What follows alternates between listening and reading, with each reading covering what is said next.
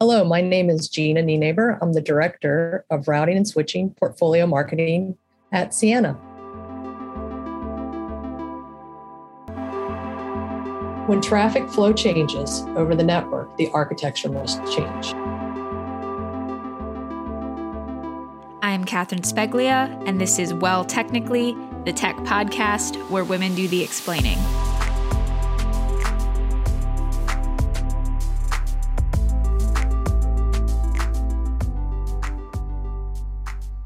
Hi, Gina. I'm so happy to have you here. It's really my pleasure to, to be here today. I'm, I'm really excited to speak with you.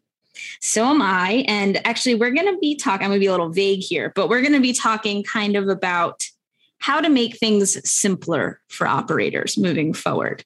And we'll get more into to the specifics of, of, what I mean by that. But before we go there, what is an example of a time in which being a woman has empowered you? Oh my goodness. You know, I um I thought about this a lot. And, um, you know, I wouldn't say that being a woman has ever personally given given me power. You know, I don't think my power or my empowerment in general, you know, comes from my gender. So, um, you know, I, have spent my uh, my entire adult life in um, male-dominated career fields. Um, so during college, I was in the Army ROTC. I trained to be a firefighter in my hometown. Um, you know, both really super challenging environments for women. Uh, I served as a firefighter for five years. And at the time, I was the only firefighter on the department uh, that was female. Um, I was second uh, to another woman that I grew up in the same neighborhood with. Her name was Deborah Bell. So she kind of inspired me to uh, to step up and, and be a firefighter as well. And I didn't step down from firefighting until I joined the United States Air Force, which again, um, that's where I started my career in tech, studying electronic systems and serving as a tech controller. And very, very few females in this career field. So I had many experiences early in career, which prepared me to be a leader because I was often in difficult situations, given the time uh, I was in those places. And, um, you know, I could go, I could tell tens or, or 20 stories about the difficulties of being uh, a woman at that time in the workplace in a male dominated uh, career field. But I don't think we're here for that today. Um, what I really would say, if you asked me the question differently, I'd probably have a different answer. Yeah, it's a um, different question than I think usually gets asked in these sorts of conversations. Um, and, and, it doesn't seem to matter how many times I, have asked it or to how many women I've asked it to. The answers always vary um, a little bit, which is which is good. I mean, that's what I want. We all hold our gender in a different place within our identity, and that's okay. And I think part of being pro woman and being a feminist is being open to all the ways in which that that matters to women differently. For some women, they say a lot is defined by their gender and that's okay. And some women say no that's not where i find my empowerment and that's that's also okay. Right. So would you like to know where, where i find my power from? Yes sure. So so if you ask me and you said gina where do you get your power from? I, I would say four things. And and i teach uh, this uh, to anyone that crosses my path that's willing to listen to me. And uh, definitely something I share with the people on my team at, at Ciena. I think to power up, um, we have to be honest with ourselves. And I teach that um, uh, development is an inside job and it requires like the super level of self awareness and willingness to take an honest look at ourselves. Because I don't know if you've heard the statistic before, but 90% of all leadership failures are character failures. And um, to, to, to be a great leader, uh, and to raise great leaders, we have to be honest about that, uh, about our, what, who we are and what we stand for. And I have to overcome character flaws on on a weekly, yearly, monthly basis because we're under extreme amounts of pressure, right? And it's not always easy to do this. So, number one, we have to be honest, right? Number two, I always say we have to be open minded um, every single day of the week because every time I'm closed minded, I take my power away, right? Um, I have to uh, be willing to change my mind because I'm not always right. And I think powering up is all about that. Um, it's the ability to change my mind. You know, there's a, this thing George Bernard Bernard Shaw always said. Um, he said that those who can't change their mind can't change anything. And I and and so I just uh, every day I'm like, are we being open minded? Are we being closed minded? And then the third thing, um, willingness to own results. I um, I'm really serious about setting a, a vision with my team, a strategy, a plan, and then executing on that, and then measuring our results. Uh, this is what leaders do. Serious leaders do, and um, people are following me, and I take that seriously. And, and in order to do that, I have to be accountable. And so um, I, I, don't really stand for ifs. If this were different, if that were different, then we could do this or that. All those things are rubbish in my mind. And then um, so so we have to be willing to own it. And then the fourth thing is um, to power up. And, and this doesn't none of this has to do with gender, right? Um, if I want to power up, I have to take action. And um, I love Eleanor Roosevelt. Like she always said, uh, the future belongs to those who um, believe in the beauty of their dreams and take action. She should have said that, right? Into their purpose. So powering up for me uh, and being empowered is solely, you know, what I do, what I think about, um, how I take action, my thoughts, my feelings, my actions are my results. And if I'm not happy with that, then there's something wrong with my thinking. So that's kind of where I'm at on that and uh, how I lead uh, and mm-hmm. what I teach. Yeah. And like you said, um, that's just good advice for anybody, regardless of, of gender or where you come from. And I think, you know, that's valuable. Partly why I only ask one question about gender on a podcast that highlights gender is because at the end of the day, women have important advice for everybody and they have they have important things to share with everybody and everybody should be interested in listening to women right. share their advice share their knowledge whatever um, this podcast uh, features women highlights women it's not it's not about women and it's not just for women. Um, so i appreciate you sharing that. And actually it was making me wonder as someone who feels this way about empowerment and about her own identity and someone who's also been in the Air Force, been in tech, been a firefighter, so a bunch of fields where you were possibly the only woman or one of a few. Does do you often get asked what it's like to be a woman in these environments? And does that question get annoying because you feel like they're not focusing on the right things? You know, I think earlier in career it was a bigger deal because there was uh, there weren't as many um, boundaries put into place. I mean, uh, harassment, uh, things. You know, I mean, I'll give I'll give just one example of what it was like in in 1990, whatever, when I was uh, in the Army ROTC. We went to the field the first time, and I was new to the to the um, to the platoon, and we went to bed, and everybody had a shelter half, and um, it wasn't they didn't really want me there, right? They didn't believe that a female belonged in the field uh, at the time. And my father had warned me about this. He, he said there, that the army was no place for a woman, especially in the field. And um, I went anyway. And I woke up the next morning and everybody was gone. And there was like a foot of snow on the ground. So, I mean, basically a direct message um, that, you know, you're not welcome in this, in this, uh, this, this field of work. And ultimately, I didn't go into the Army. I went into the Air Force, which is the most professional force. Um, and at, at, that time, uh, I was gender, there was no gender. Everybody was equal. That's the first thing I learned um, equality, service above self, integrity, excellence in all we do, no matter who you are. Those were the rules. And so I fit in very well in the Air Force.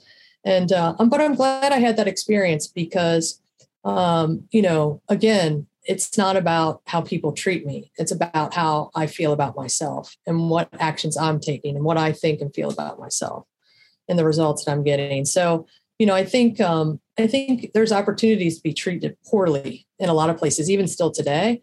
But it's what my response to that and how I feel and think about myself. That's what really matters. So, you know, um, I don't know if that really answered your question, but uh, that's kind of how I how I even move through it today because we we don't we're not at full equality or full pay, equal pay for equal work. We're not, and uh, and so we have to focus on the work, uh, focus on the team, and we have to focus on serving others. And if we can do that, then nothing else really matters, right? Nothing else matters. Great. Okay. I said we were going to talk about how Ciena is helping make things simpler for operators and why that matters. But let's first talk about some of the background on this and why this needs to happen in the first place. So, there are several trends that are pushing network operators to build and scale networks closer to their customers. What are some of those trends and what's the overall impact on an operator's operations? Like, what are some of the challenges or has to change? Maybe even some of the benefits that go into all of that. You know, I've been I've been in this career field for 20 plus years. And so I actually built the networks that are trying to change today, right? I was a systems engineer in the field and, uh, you know, positioning product and portfolio with oper- service providers, right? To build this triple play network where they owned all the applications and the service provider network, you know, voice, video, data. You get your triple play bundle. Well, I don't know about you, but um, there's not a single application in my home that is serviced by the service provider today. I have Netflix over the top TV. I have, um, you know, I access all my enterprise applications in the cloud. I mean, basically, my applications and services are virtualized and they sit on compute uh, in the cloud. And I, you know, that's a huge change. And uh, eventually, you know, there's three things happening in the market at the same time. Um, uh, applications have moved, so that has moved traffic flows. Um, compute is just distributed and applications are virtualized, right, at the edge. Networking technologies have gotten better. Um, they've gotten uh, really um, hardware transport simplification. I mean, if we're keeping it high level, software control and automation, software is amazing these days, right? So, hardware and how we control the network and how we intelligently automate the network. There's there's advances in technology and networking, and then third, there's these trends in whether it be 5G, you know, trends in mobile. There's trends in business, um, the virtualization of services that are moving to the cloud. So stuff like SD WAN and SASE, how how you actually access uh, that information, and then there's also trends in um, residential. You know, we all ran home because of COVID, and um, everybody that was in the enterprise uh, at work and now everybody's at home and not, a lot of people don't want to go back. So when traffic flow changes over the network the architecture must change. And in order to do that hey while we're doing this we might as well simplify and improve our operational environment so you know it's kind of complex what's going on but at the end of the day how do we get to the cloud fast to get to our applications from home and um, and i think that's that's why we have this uh, application moved, and so that's why we have this uh, trend uh, of uh, the edge trend right now, if you will. So, yeah, and and you've argued that in order to be able to keep up with this edge, edge trend and to continue scaling at the edge, operators need to make use of coherent aggregation. So, can you tell me a little bit more about your opinion on that? As I just mentioned, there's growth in 5G. There's there's adoption of uh, higher speed broadband at home because of like COVID, right? Um, I need fiber to the home so bad right now, and I have uh, a cable MSO provider. And earlier, when we started this conversation, I have shaky internet, and I have the business class service at my home, and it's still I still need fiber. If they came to my house tomorrow and dropped a fiber line outside, I would jump on it, and I would pay I would pay two hundred dollars. Uh, I don't even know, maybe an hour. I don't know, but it's so it's so crazy right now. Bandwidth uh, is exploding. So whether it's residential broadband, cloud, or 5G, these continue to catalyze the growth of network edge bandwidth needs. And if you increase uh, the need at the edge, that means it has to, you know, it's like a ripple effect into the pre-aggregation, into the aggregation, into the metro. And what we're seeing is the industry before um, in, in the past was okay with one gig and 10 gig.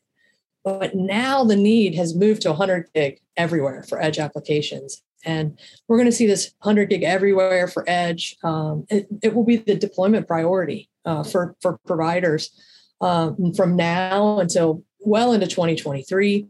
And this 100 gig transition at the edge, that will in turn catalyze the bandwidth aggregation that's needed in the network and in, in the metro core. And that means coherent aggregation. And coherent aggregation is actually bringing a coherent plug into a, a router. So it's the convergence of IP and optical coming together because the technology has advanced to such a level that this is possible. And um, that's, you know, hey, networking trend meets application trend meets end, end user demand. Like I talked about these three things changing at once. Voila. Now we need coherent aggregation routing. So I hope that kind of at a high level explains it. Yeah, yeah, it certainly does. And um, it's starting to actually shed some light on what my next question is, which is a little bit lazy because it's basically just I put a lot of words together and then asked you to explain them to me. But uh, I think you kind of started to get into a little a little bit of it there. Um, okay, so what is 3D multi-layer visualization across multi-vendor IP and optical infrastructure? And then I guess to make it a bit more of a question, how how does this benefit operators? So obviously, operators have a present mode of operation, right? And uh, traditionally, as I mentioned before, they built separate networks. Um, and, and they had these architectures that were like hub and spoke, and they were siloed technologies and different different networks for different uh, service delivery. And it was limited or no automation, either in between these services, between their IP network, between their optical network. Uh, and what we're finding now as we move into this new uh, era of networking where the application is distributed and, and, and virtualized, we're finding that those traditional service delivery networks are way too rigid, right, for, um, for distributed services and applications. And that's really what this entire conversation is about. The application moved, the traffic moved. Now we have a chance to uh, to arch- do, do, an architecture evolution inside the provider. I mean, we really they don't have uh, much choice here, right? You have to change if if the if your environment changes, and so now um, from a uh, intelligent control and automation perspective, things like 3D multi-layer visualization across a multi-vendor IP network or an IP optical converged network um, I think we have to understand that most IP networks are multi-vendor. Um, there's just not like a, a Ciena network. You know, there's uh, multiple vendors in IP networks today, and in the optical infrastructure, as it comes into um, into as it converges with uh, with IP, how are we gonna how are we gonna manage that? I mean, there's two different control planes today, and as those control planes come together and the functions come together, um, operators want to do a digital transformation. Um, they actually, you know, traditional service providers actually want to digitally transform to become more like cloud service providers, where everything's automated, service turn up, and and um, uh, you know. Uh, you know, uh, reliability, operational simplification. They spin up a service, it doesn't work. They spin it down really quick. They try something new. This this ability to move rapidly. Um, that is what adopting uh, the these new types of software technology uh, that allows you to do uh, you know multi-layer visualization across multi-vendor networks um, where these ip and optical converged infrastructures then become um, you know not not separate entities but entities that could be controlled. Um, and, and and really that's what it's all about for operators. How how do they use multi-layer intelligent network control to tie all the elements together and provide a centralized function of this network? It's really the the trend not only the trend but it's the path that providers have to walk down uh, in order to stay competitive. And i feel like throughout this conversation you've you've certainly illustrated why simplification needs to happen for operators as they they manage their networks. So to kind of change my last question, which was a bit vague and just asking why simplicity matters, I think you made the case. Of course, add anything if you would like to add, um, if you think there's other elements here, but also, I guess, maybe changing the question around a little bit. What's Ciena doing specifically to, to help them as, as they work to, to simplify management and optimization of their networks as, as things change? Yeah, so um, we take uh, we take a a, a an approach that allows our customers uh, to address their ever uh, ever changing application demands.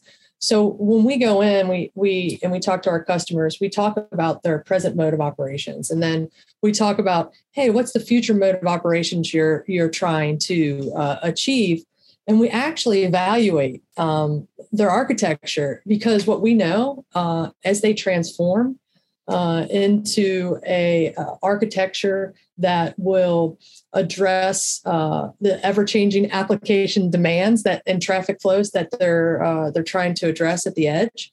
Um, they need they need a toolkit. It's not a one-size-fits-all problem, right? Different providers have, have, have implemented different solutions, uh, and so we've we've taken a, an adaptive IP approach to um, to bringing uh, bringing our routing and switching portfolio to market. Um, what does that mean in a nutshell? It's uh, it's automated, it's open, uh, and it's lean. It, it, only has the protocols that you you need to build modern networks, whether that be like say, segment routing, EVPN, for instance. Um, and it gives the portfolio, the IP and the optical portfolio, uh, give uh, a wide choice in coherent optics. And so it's really about feature and cost optimization per use case and the ability to reuse, um, you know, where you can, uh, what's currently there, and the ability to intel- use intelligent uh, software control and visualization, um, multi-layer optimization to to uh, you know really implement software control visibility um, as soon as you possibly can and then implement uh, the new technology whether it be coherent uh, aggregation routing with a coherent uh, an ip router with advanced software features uh, and a coherent plug that's optical you know the optical goodness and uh, putting that all together. And i think um, you know we have several products in our portfolio um, but uh, if I had to list them, it would be um, our uh, routing and switching portfolio, which ha- has uh, adaptive IP functionality, our MCP adaptive IP apps, which is that con- multi-layer control visualization, which helps to move towards this intelligent control and automation in a combined control plane, and then our intelligent photonic underlay. We're the leader in coherent optics, right? I mean, if you're going to put a coherent plug in a router, uh, you you would be um, hard pressed not to come and talk to us, right? Because um, the implications of that operationally are massive. And I'm an IP person, and I can tell you that I was not thinking about the implications of that uh, until I started working here. Gina, thank you so much for detailing some of the the trends and challenges that operators are facing as you know traffic flow, like you said, and architecture continue to change. It's been really great speaking with you. Yes, it's been my pleasure. Thanks for having me today.